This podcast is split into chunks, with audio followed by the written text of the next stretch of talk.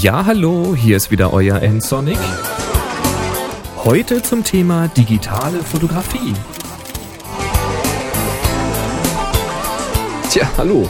Heute geht es um die Fotografie, aber ein bisschen abstrakter, denn es geht um die Datensicherung. Wenn wir ja digital fotografieren, machen wir ja ziemlich viele Fotos in der Regel und jedes Foto braucht mehrere Megabyte Platz. Naja, und in Zeiten von mehreren Gigabyte großen Kompaktflash und SD-Karten da läppert sich über das Jahr doch einiges zusammen. Und wer mal fünf, sechs oder zehn Jahre fotografiert, der wird sich fragen, wohin mit dem ganzen Kram? Früher hatten wir ja Negative und da haben wir Schuhkartons gehabt, wo wir den ganzen Kram reingeschmissen haben, das Ganze irgendwo schön trocken gelagert. Aber wie machen wir das digital? Und da möchte ich euch heute mal erklären, wie ich das mache. Ich habe mir für die Backups ein Drobo gekauft. Der ist ja im Augenblick in aller Munde und wer jetzt noch nicht weiß, was ein Drobo ist, der schaut einfach mal vorbei auf www.drobo.com. Nachher gibt es auch noch ein paar Infos dazu. Heute möchte ich euch mal einen kleinen Überblick über die Hardware geben, kurz erklären, wie schnell das Gerät tatsächlich ist, das habe ich ausprobiert hier, und wie laut es tatsächlich ist. Also fangen wir an. Ich habe mir den Drobo gekauft und zwar habe ich mir den gleich geholt mit dreimal 1 Terabyte Festplatten von Seagate. Man will ja Platz haben. Dieses Drobo, das soll für mich rein als Backup-Medium dienen. Also es soll nicht permanent angeschlossen sein, ich will darauf nicht arbeiten, ich möchte nur meine Arbeit darauf sichern. Ich möchte da ein komplettes Image von meinem Mac drauf haben, falls der Mac mal abbraucht oder die Festplatte, dass ich eben die Daten und auch die ganze Systeminstallation schnell wiederherstellen kann. Natürlich möchte ich da auch die ganzen Fotos drauf sichern, also eine Kopie der Fotos drauf machen und meine iTunes-Bibliothek, also meine ges gesamte Musiksammlung, alle Podcasts, Videofolgen und so weiter, möchte ich auch gesichert wissen. Der Vorteil beim Drobo, das Ding funktioniert wie ein RAID-System. Man steckt also drei Platten rein und die Daten werden auf alle drei ähm, Platten verteilt. Man kann jetzt auch zwei Platten reinstecken, dann wird halt gespiegelt oder man steckt vier Platten rein. Also wie diese verschiedenen RAID-Systeme. Maximal vier kann man reinstecken. Eine Platte darf ausfallen, aber es gehen keine Daten dabei verloren. Also eine relativ hohe Verfügbarkeit des Backups, wenn man so will. Ja, man will mal ans Backup ran, eine Platte hat einen Geist aufgegeben, kein Problem. Man kommt trotzdem noch ran, man bestellt eine neue Platte, tauscht das aus und weiter geht's. Sehr praktisch. Aber das können andere Raids ja auch. Der große Vorteil bei diesem Drobo ist, sollte eine Platte ausfallen, dann kann man irgendeine Platte reinstecken. Die muss nicht gleich groß sein wie die anderen, die muss nicht denselben Clusteraufbau und was weiß ich nicht alles haben. Einfach irgendeine Platte rein und weiter geht's. Wenn jetzt das Drobo langsam mal voll wird, weil man da jetzt zig Terabyte Daten drauf geballert hat, auch kein Thema. Dann steckt man einfach eine zusätzliche Platte rein, wenn noch ein Slot frei ist und zack, hat man mehr Platz zur Verfügung, ohne irgendetwas konfigurieren zu müssen. Platte rein, fertig. Sollten alle vier Platten schon voll sein und der, alle vier Slots sind belegt, der Platz wird wieder zu eng, auch kein Thema. Bestellt man sich einfach eine größere Platte. Das heißt, man tauscht die kleinste Platte, die man in seinem Drobo drinne stecken hat, die tauscht man aus gegen eine größere. Zack, hat man mehr Platz zur Verfügung. Wie gesagt, im Augenblick habe ich da Terabyte-Platten drin, ein Slot ist noch frei. Und sollte der vierte Slot mal belegt sein, dann gibt es sicherlich bald 1,5 Terabyte oder 2 Terabyte Platten. Und dann geht das Spielchen munter weiter. Angeschlossen ist das ganze System, das ist die zweite Generation Drobo bei mir über Firewire 800, aber das ist gar nicht so flott, wie man vielleicht erwarten würde. Dazu später mehr. Kommen wir zur Qualität von dem Ding. Ähm, die erste Lieferung, die mich erreicht hat, da war leider ein Firewire 800 Port defekt, mechanisch gebrochen. Da waren richtig die Pins gebrochen, die hingen lose runter. Also diese, diese Ports von dem Firewire 800 Port, die sind irgendwie etwas filigran ausgeführt. Das sieht alles ein bisschen, ja, ich sag's wirklich böse, billig konstruiert aus mit den Schutzblechen, die man da so sehen kann, wenn man da reinschaut in diesen Slot. Also das habe ich schon schöner gesehen. Aber bei der zweiten Lieferung funktioniert alles. Drobo ist ein Metallgehäuse und es hat hinten eine Kunststoffabdeckung, wo der Lüfter drin sitzt und vorne eine Kunststoffabdeckung, wo man halt die, die Plattenslots verdecken kann. Insgesamt ist das ein relativ solider Eindruck, also es macht einen ganz stabilen und recht eleganten Eindruck.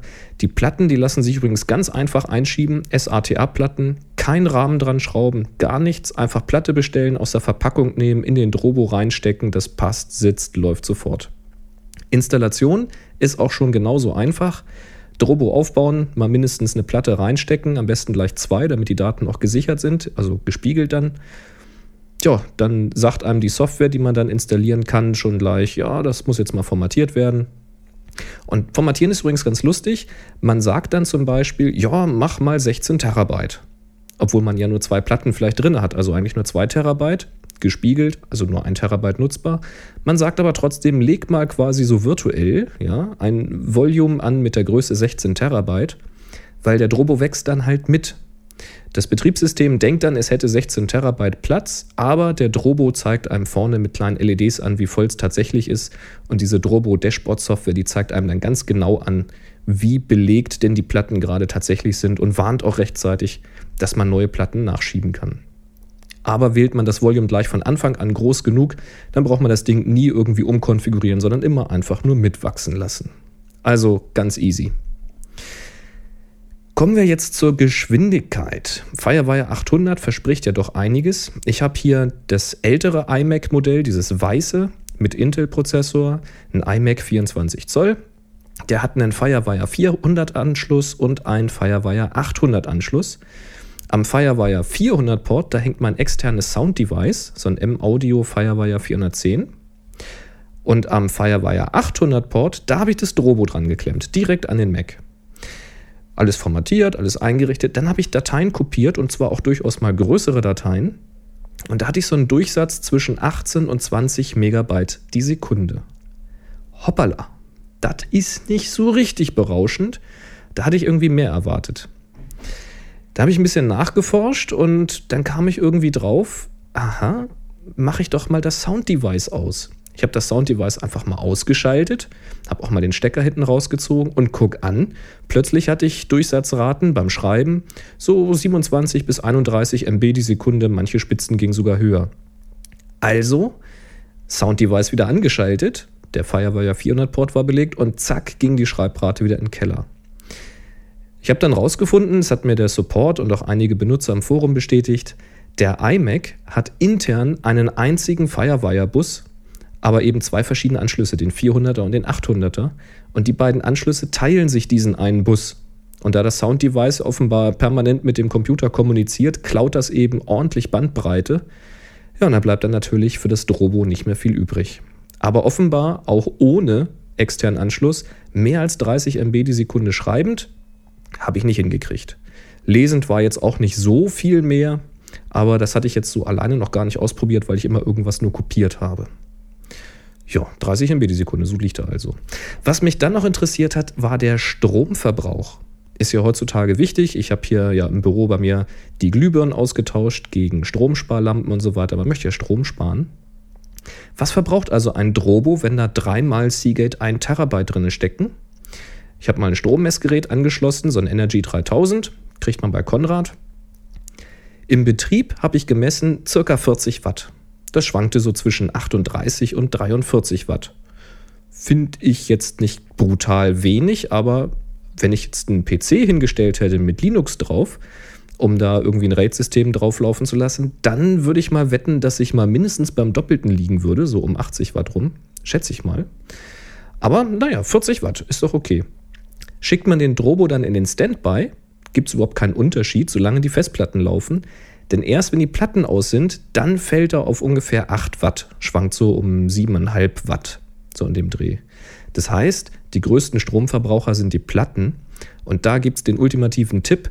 Es gibt nämlich schon Stromsparfestplatten, die verbrauchen nicht mehr Strom als diese kleinen Notebook-Festplatten, haben aber eben trotzdem reichlich Platz. Ich glaube, da gibt es von Western Digital was. Und ich glaube, wenn ich hier mal irgendwann eine vierte Platte reinstecke oder das ganze System voller wird, da werde ich Stück für Stück die Festplatten gegen die Stromsparplatten austauschen. Und ich würde schätzen, dass ich das System bestimmt auf 20 Watt oder weniger runterkriegen kann mit den anderen Platten. Naja gut, nun ist gekauft, gekauft ist gekauft, sind auch schon benutzt.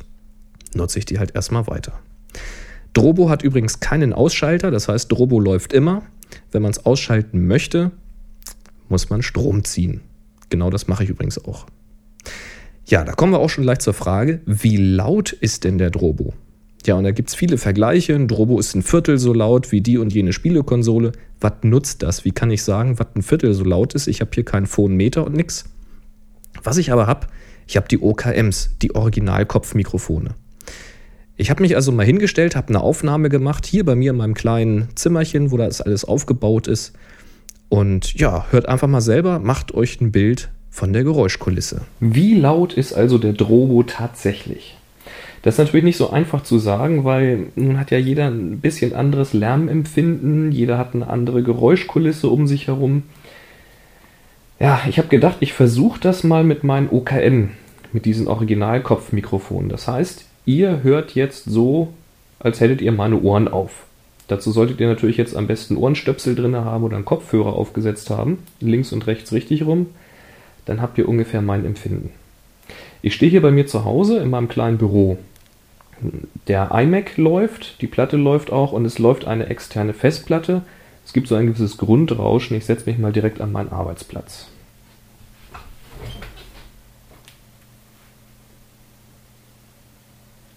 Und wie ihr jetzt wahrscheinlich hört, hört ihr gar nicht so besonders viel, denn sowohl der iMac als auch die externe Festplatte, das ist so eine Seagate Agent, die ist, ähm, also beides ist sehr leise. Jetzt schalten wir mal den Drobo ein. Das heißt, der Drobo hat gar keinen richtigen Ausschalter, deswegen stecke ich jetzt mal den Stecker vom Drobo rein. Was ich jetzt gemacht habe, ist, ich habe mich umgedreht. iMac und externe Festplatte sind jetzt hinter mir. Der Drobo ist jetzt direkt vor mir. Ich gehe jetzt auch mal in die Knie. Links neben mir ist jetzt direkt der Drobo im Regal. Da drinnen stecken drei Seagate-Festplatten, ein Terabyte. Ja, und der Drobo selbst. Ich stecke jetzt einfach mal Strom an. Achtung.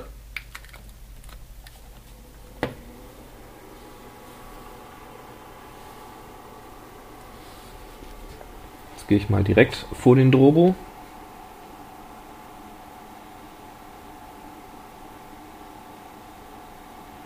Was man jetzt hört, ist noch der externe Lüfter. Die Platten laufen noch nicht.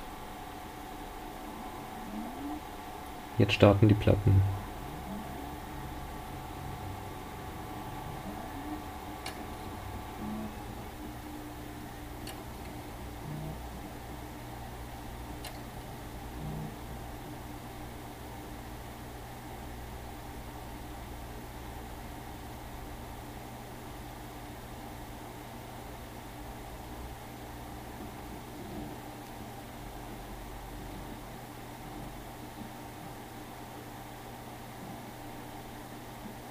Der Drobo bootet jetzt.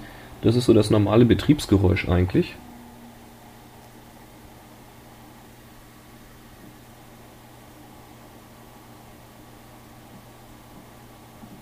Jetzt leuchten alle Lämpchen grün.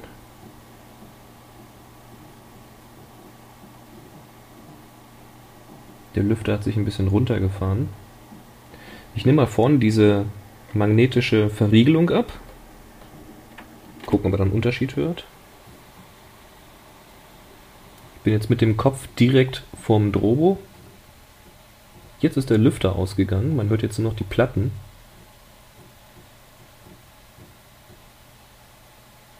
Keine Ahnung, was er da tut, aber fertig ist er irgendwie noch nicht. Lassen wir ihn mal ein bisschen. Ich mache die Deckel wieder drauf.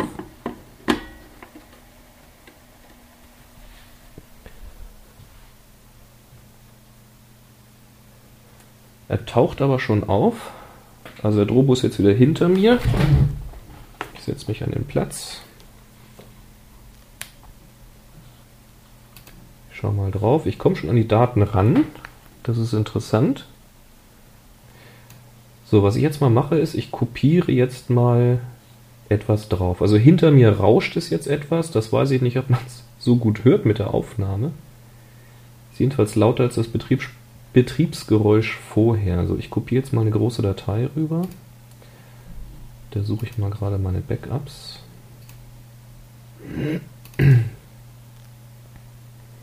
Ja, hier haben wir doch was Schönes. Etwa 1 GB. Ich kopiere das jetzt auf den Drobo.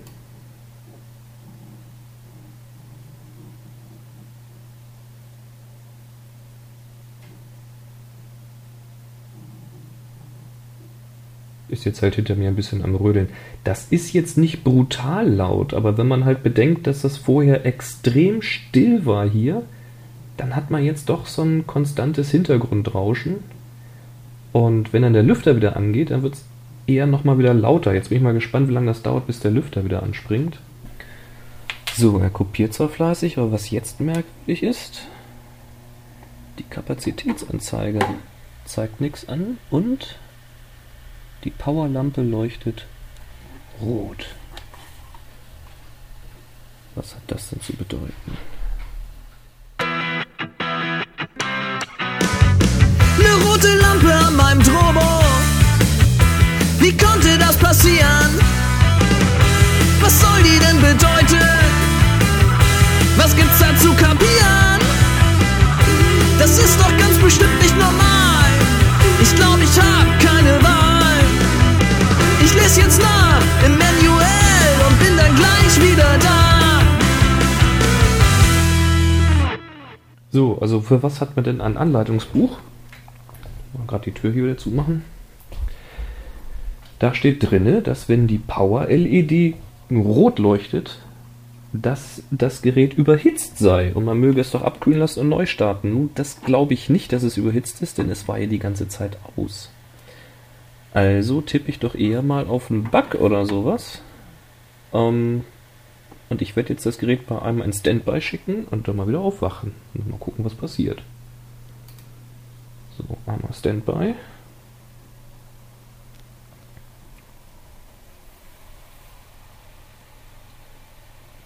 Tja, die Festplattenlampen sind aus, aber die Powerlampe sagt nicht, es wäre ein Standby.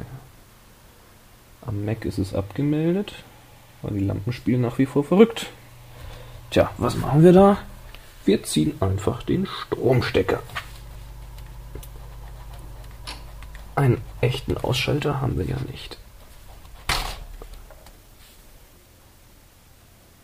Nur ist das Drobo wieder aus. Und nun machen wir es wieder an.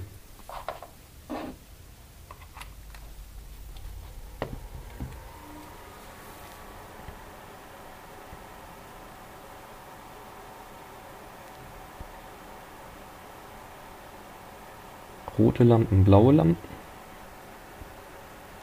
Lampen aus. Jetzt haben wir die richtige Statusanzeige. Nun fahren die Platten hoch. Lüfter läuft auch.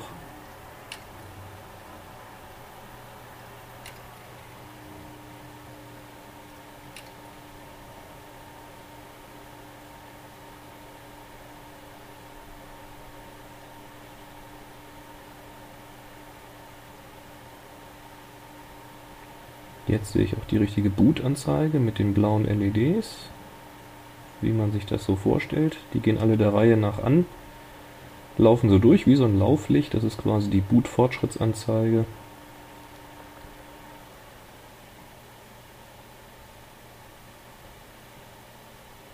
Nuser einsatzbereit und zeigt mir auch an, wie voll er ist.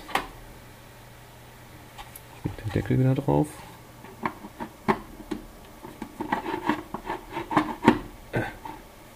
Richtig rum, dann passt er auch.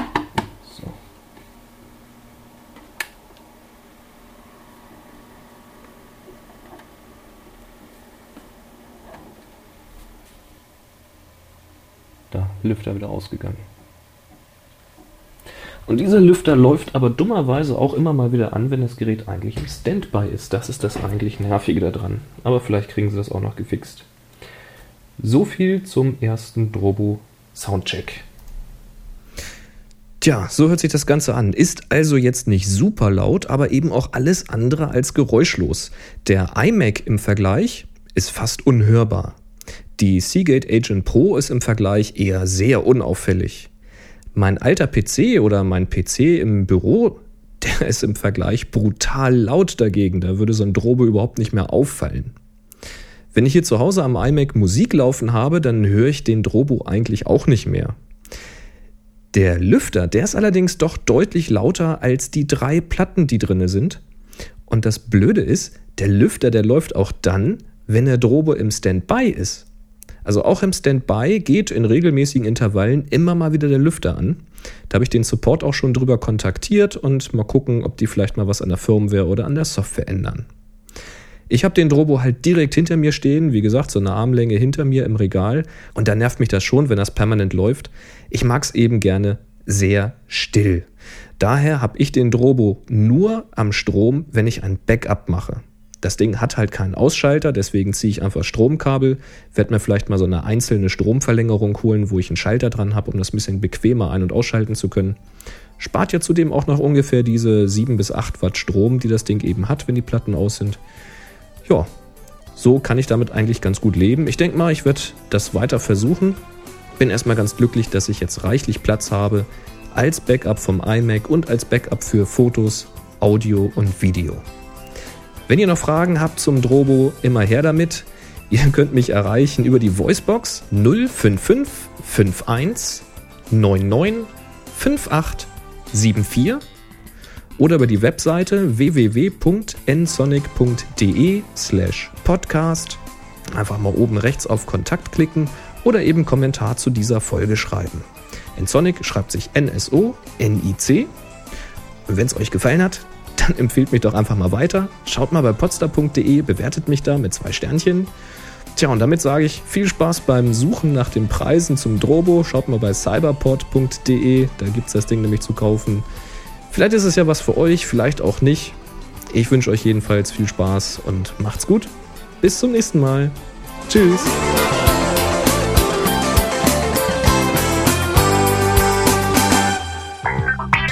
Sie hörten eine weitere Produktion von nsonic www.nsonic.de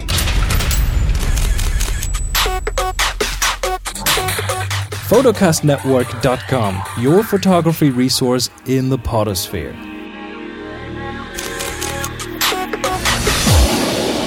photocastnetwork.com